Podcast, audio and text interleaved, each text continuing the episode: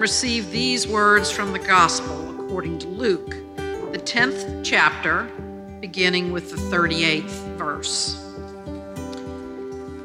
Now they as they went on their way, they entered a certain village where a woman named Martha welcomed them into her home. She had a sister named Mary who sat at the Lord's feet and listened to what he was saying. But Martha was distracted by her many tasks. So she came to him and asked, Lord, do you not care that my sister has left me to do all the work by myself? Tell her then to help me. But the Lord answered her, Martha, Martha, you are worried and distracted by many things. There is need of only one thing. Mary has chosen the better part, which will not be taken away from her. Receive what the Spirit is saying.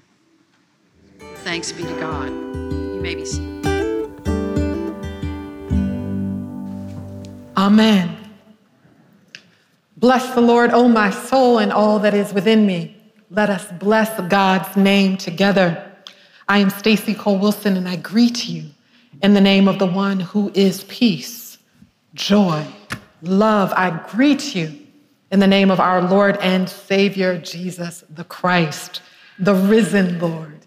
It is my honor to be a part of this worship experience with you today. Thank you to all who've participated in worship who've led us in this time of divine worship of the Most High God. Foundry family, I thank God for you and for your over 215 years of faithful spiritual leadership in this nation's capital, for your pastoral leadership, awesome hospitality. Esteemed senior pastor, my colleague, sister, and friend, Ginger Gaines Cirelli, I thank God for each of you and for the invitation to join in this sermon series, Living the Questions. For those who've joined us remotely and or in person, welcome. We celebrate your presence in a world of nearly 8 billion people. Together we are here, unique creations of the Most High God, and God is with us. God is mindful of us. God knows us by name. God understands everything about us. God knows where we are in life, where, what, what, what we care about, and God cares about it all. Therefore, we gather mindful of and seeking faithful responses to all that impacts us this day, from acts of violence to political unrest, to those who are in need in various ways, for those who mourn those impacted by illness, COVID 19 and its variants, our climate crises, war, un- unrest around the world, conflict, political tensions, acts of hate, mass shootings, and other forms of violence and or injustice. We are mindful of those impacted by humanitarian crises here and around the world, especially those in uh, regions of political tensions amid regional drought and conflict like Sudan those impacted by economic crises compacted by a decade of war in Syria. Humanitarian access worsening as needs and political tensions rise in Somalia. Myanmar, violent deadlock leaving millions in need. The Democratic of Republic, uh, uh, uh Democratic Republic of Congo, where there's conflict and disease compound crisis. South Sudan, where regional tensions raise risks. In Nigeria, we're growing security across the country in Yemen, cumulative impact of protracted conflict, Ethiopia, where climate and conflict is also a, a, a, great issue in Afghanistan, where there's crisis after crisis and conflict. We gather mindful that we are interrelated, interconnected people. We gather mindful that we are one people. And in, in the words of Reverend King, that what impacts you impacts me. What directly impacts you indirectly impacts me, that we are a connected family. Thanks be to God that God claims each of us, loves each of us, and has purposes for us to accomplish in this earth realm. As we continue the sermon series, Living the Questions, our sermonic text is Luke chapter 10, verses 38 through 42. And thank you, Anne, for reading those uh, scripture verses for us. Our question, our specific question for this moment, originates from Martha's question to Jesus Lord, Lord, do you not care? Will you pray with me? Gracious and merciful God who is with us, thank you for the gift of your presence. As you interpret every groan and communicate with us ways that make a difference, meet us at the point of our need. Comfort those who mourn and alleviate the suffering of your people. Speak to us, through us, and in spite of us. And challenge and encourage us to do all that we can to follow your will and adhere to your word. Permeate every aspect of our being with your life and your spirit. Transform us from the inside out by the power of your word so that every life will know the depths of your unconditional love, the consolation of your peace, and the healing power of your presence. We trust you with all the things and with all the concerns of your people. Let the words of our mouths, the meditations of our hearts, faithful actions that liberate your people be acceptable in your sight, O Lord, our rock and our redeemer. Amen like Martha and other persons who are examining this life in which we live, we have some questions for God. We have some questions for Jesus, yes. We have some questions, and like Martha, our attention may be understandably divided and or troubled by many important things like which cause needs us most right now? Like, as we've heard in the children's message, family, uh, responsibilities, all the hats we wear. For me, one real question that I had earlier was what am I going to wear in this service that I can actually fit, that is comfortable, that will not cut off my blood circulation? They're questions, they're things that have our attention the war in Ukraine, what's happening in the streets in DC and in Baltimore. There are so many things, valid things, important things, things that bring us to our knees, things that make us weak, things that bring us joy, weddings, anniversaries, graduations, so many things that we care about. And we know that God has sent us here as a connected, united family. That we, are sent here with gifts and graces and abilities that we can indeed make this world better. We can indeed make our own lives better. That we have a part to play in the healing of the nations, in the healings of our families. We, we have power, we have agency. In the text, I just want us to just stay there for a little bit and kind of live through these individuals. There's a woman by the name of Mary. We're told through this text that she is a friend of Jesus. And throughout other scriptures in which we encounter her, she invited Jesus to her home for a meal. That had to be a stressful uh, encounter, a stressful invitation. Jesus, will you come to my home? Jesus, who was en route to Jerusalem, while she lives in Bethany, about a 40 mile walk away, she invites her friend to come over for a meal. We're told in the house there is Mary, her sister, and Lazarus, her brother. We, we, we later know Mary to be the one who is called Mary of Bethany, perhaps the one who anointed Jesus uh, with her tears and poured her oil, her, her ointment, her costly perfume on his feet. She wiped it away with her hair.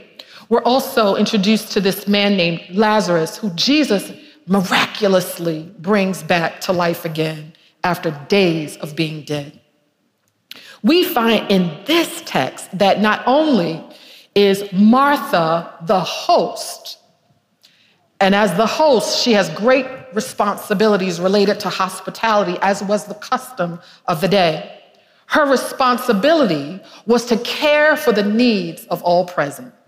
Want to make sure you have what you need, that the food is ready, that, that you're able to recline and enjoy this company, this time together. And she just had one request that her sister Mary also help her to care for those present, to care for Jesus and the other guests. Jesus became the Lord of the home as the chief one invited. And we find that this text recorded in Luke and John's gospel that Martha notices her sister Mary. Now, you imagine this. You are having a, a party or there's a, a, an event at your home, and, and the person who's entrusted with the responsibility of helping you is now seated at the feet of one of your guests. At this time, this is peculiar in that the, this role of being seated at the feet of the rabbi is generally one reserved for a disciple. But here we have a woman named Mary. We have a, a woman whose role at this time is to serve, actually positioning herself as a student. She's positioning herself. It's something that is outside the custom of the day. I understand that the women shouldn't be here, but Jesus has something to say. Martha goes to, to Jesus, which is interesting to me that she didn't have a conversation with her own sister, Mary. Maybe she's had a few of those before. But she went to Jesus. And she specifically said in, in, in, one particular translation, she asked him, like, really, like paraphrasing, do you see what she's done? Do, do you not care where she is? Do you not care about what I, I care about? I'm paraphrasing. She didn't ask him, she didn't ask Jesus, Do you see where she is? She didn't ask Jesus, Do you know what she's done? But she asked Jesus a powerful question to me Do you care? She asked him an effective question Do you care that I have no one to help me serve you and the rest of our guests. Do you care that Mary has chosen to sit at your feet while I'm left alone to be the host, the, the one uh, who is serving the hospitality?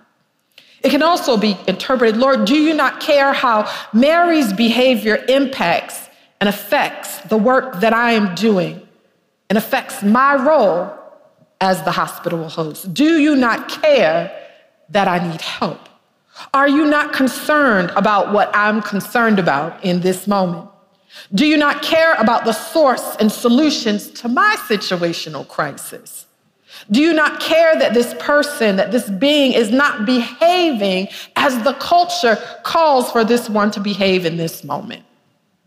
Do you not care that your Martha, your beloved Martha, in this moment is overworked and under resourced. I am moved by Martha's question, by her relationship with Jesus, by her vulnerability and boldness to seek a solution to her problem. I, I, am, I am moved by her strength and her confidence that, that, that she can go to God. She can, she can approach Jesus and not only ask Jesus, ask God, do you care? but then tell God how she thinks God should handle the situation. Have you ever given God some advice? Have you ever said, God, this is what's happened, and, and, and, I need to know, do you care about it? But this is the solution. This is how I think you should fix it. These are the in laws, and th- this is how I think you should, uh, th- this is the place where perhaps they can stay instead of my house. God, this is what I see. This is how I believe you should solve it. And here's my advice. I love the fact that she understood that God was big enough to handle whatever she offers, that God is great enough, that she doesn't have to like gingerly approach Jesus, but she could lay her emotions at Jesus' feet. That she could challenge him, That she could say, Jesus, do you not care? Do you not see what's happening? Do you, do you, do you? And still understand that even when Jesus responds to her, that she can accept what God says. And, and as, as, as we continue to move through this text, we find that not only was the culture challenged, her idea of how the problem should be fixed. But we understand here that Martha had to, at some point, surrender her will for God's will. She had to, because Jesus' response to her wasn't that her, her question wasn't valid. Thanks be to God. God didn't debate with her about if, he, if, if, if God cared or not, or, or if it was an important question. Thanks be to God. God didn't say you should, you should feel a different way. You, you, you shouldn't have the emotions you have. Thanks be to God. God didn't minimize her. God didn't deny what she said. God, God didn't create a polarizing situation. God just simply said, Martha, Martha, I know you, I know you. I know you, I know you. I know you, I know you, I, I know you, I know you, I know you, I know you. I know you by name. And I care. He didn't say it, but it's, I care. Of course I care. But you are worried about so many things, and these are valid things, and they must be considered. They must be talked about. They, they can't just be uh, shoved under the rug. You, you, are care, you care about something that is important. Martha. And you've got all these balls, as we saw earlier, you're holding and you're juggling. They're all important. And I know it, it feels so, so, so difficult, maybe even, to balance it all. But where will you get the strength to handle some of these things? And as Casey said to us earlier, to lay some of them down. It's at the feet of Jesus the strength that, that we need to get back up and go out and speak up and do the things that God is calling us to do. The hard things, the uncomfortable things, the uneasy things. Those, that strength, that power, that resolve can come from being seated in God's presence. It can come from coming to Foundry and just sitting in the pews and listening to the worship. It can come from the children's message, from the, the songs and the hymns that are offered. It can come from just being seated next to your neighbor. It can come from being greeted at the door by the ushers. It can come during the coffee hour. It can come in a way in which we have assembled ourselves together as, as people of God. We get strength. We get reminded that we're not in this human rights struggle alone, that we're not carrying burdens alone, that we're not weeping alone, that we're not journeying through relationships alone, that we're not all in a similar situation. And God cares about each one of us equally. God cares about everything that we care about. God sees everything that we see. God understands the political cycle that we're in. God knows the fears that we may have in our heart, and yet God still speaks a word. Do not be anxious for anything. Prayer and supplications, make your requests known unto God. Cast your burdens upon me and take my yoke upon you, for my yoke is easy and my burdens are light. Trust me with your life. Trust me. If I care for the lilies and you can consider how they grow, why would I not also care for you? There's so many questions that we live with. And we're so thankful that God says, You don't need all the answers. Just come to me for strength. Come to me and exchange your weakness for my strength. Come, come to me. Come to me and be refueled for the journey. Come to me and get words of new life. Come to me when you've heard some of the most difficult of news that, that, that, that has perhaps brought you to your knees. Come to me and let me offer you words of new life, words of healing at the feet of Jesus, where the focus is not on what we can do with our own power and in our own strength, but at the feet of Jesus it's what God is calling us and empowering us and strengthening us to do. What are those things that God is calling you, me, us to do? Even now, amidst all the priorities and the concerns that we have, the, the, the roles that we play, the, the jobs that we have, what must our focus be now? And what is most significant? What is the most significant use of our time, energy, and resources right now? What and who do you care about that needs you now? What in our lives needs to be reprioritized so that the main thing can indeed be the main thing? And how are our actions aligned with what we say we care about?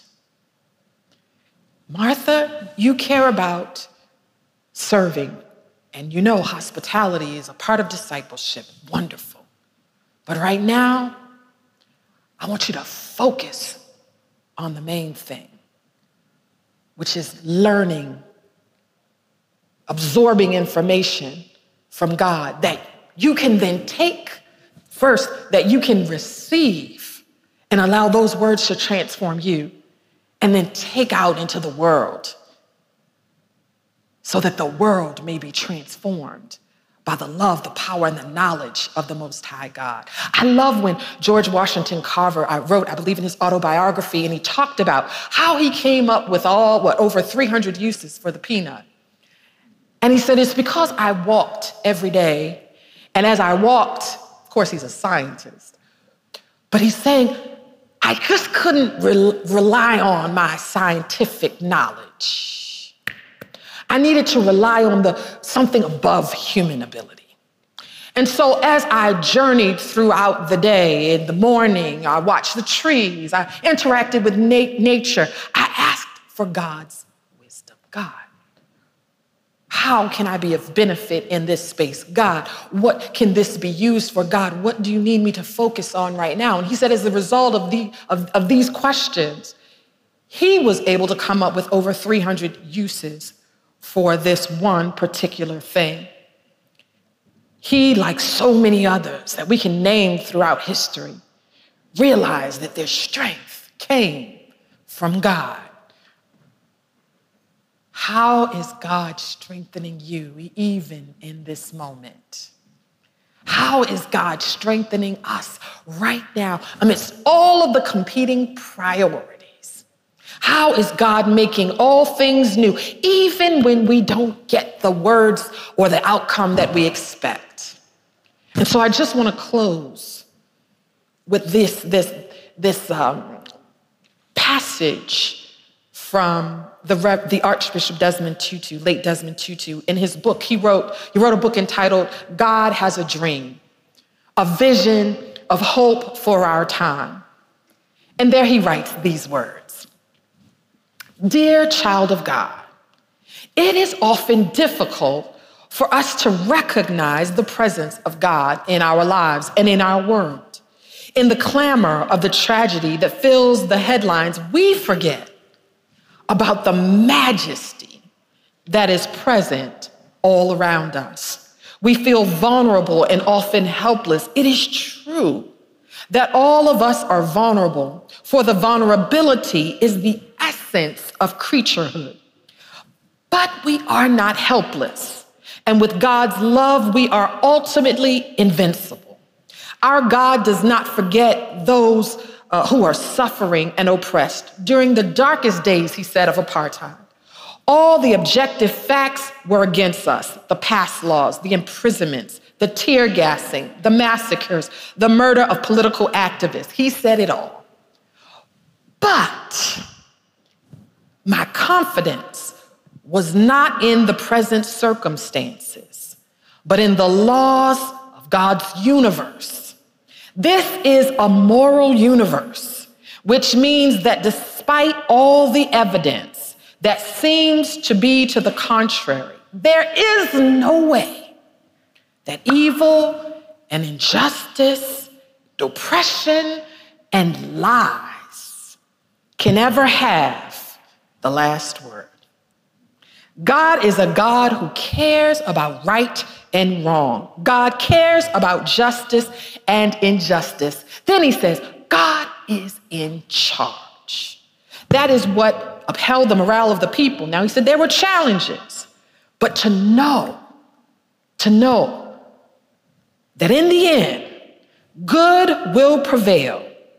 It was these higher laws, he said, that convinced him that our peaceful struggle would topple the immoral laws of apartheid. May God remind us this day that our peaceful struggle for human rights, for human dignity, for equal rights for all people, may God remind us that that struggle is not in vain. That the doors we've opened to those who are seeking new homes and places of shelter, that the work that we've done is not in vain. And that the work that God is calling us to do, the directions we seek, we can find them in the presence of the Most High God. May God continue to speak directly to each one of us, give us words of strength and new life.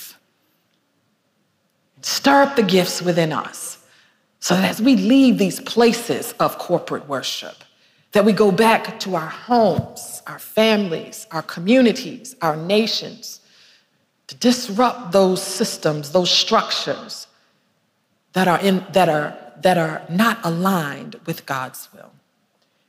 That we'll find the, the strength, that we'll have the courage and the peace that surpasses all understanding to say, Here I am.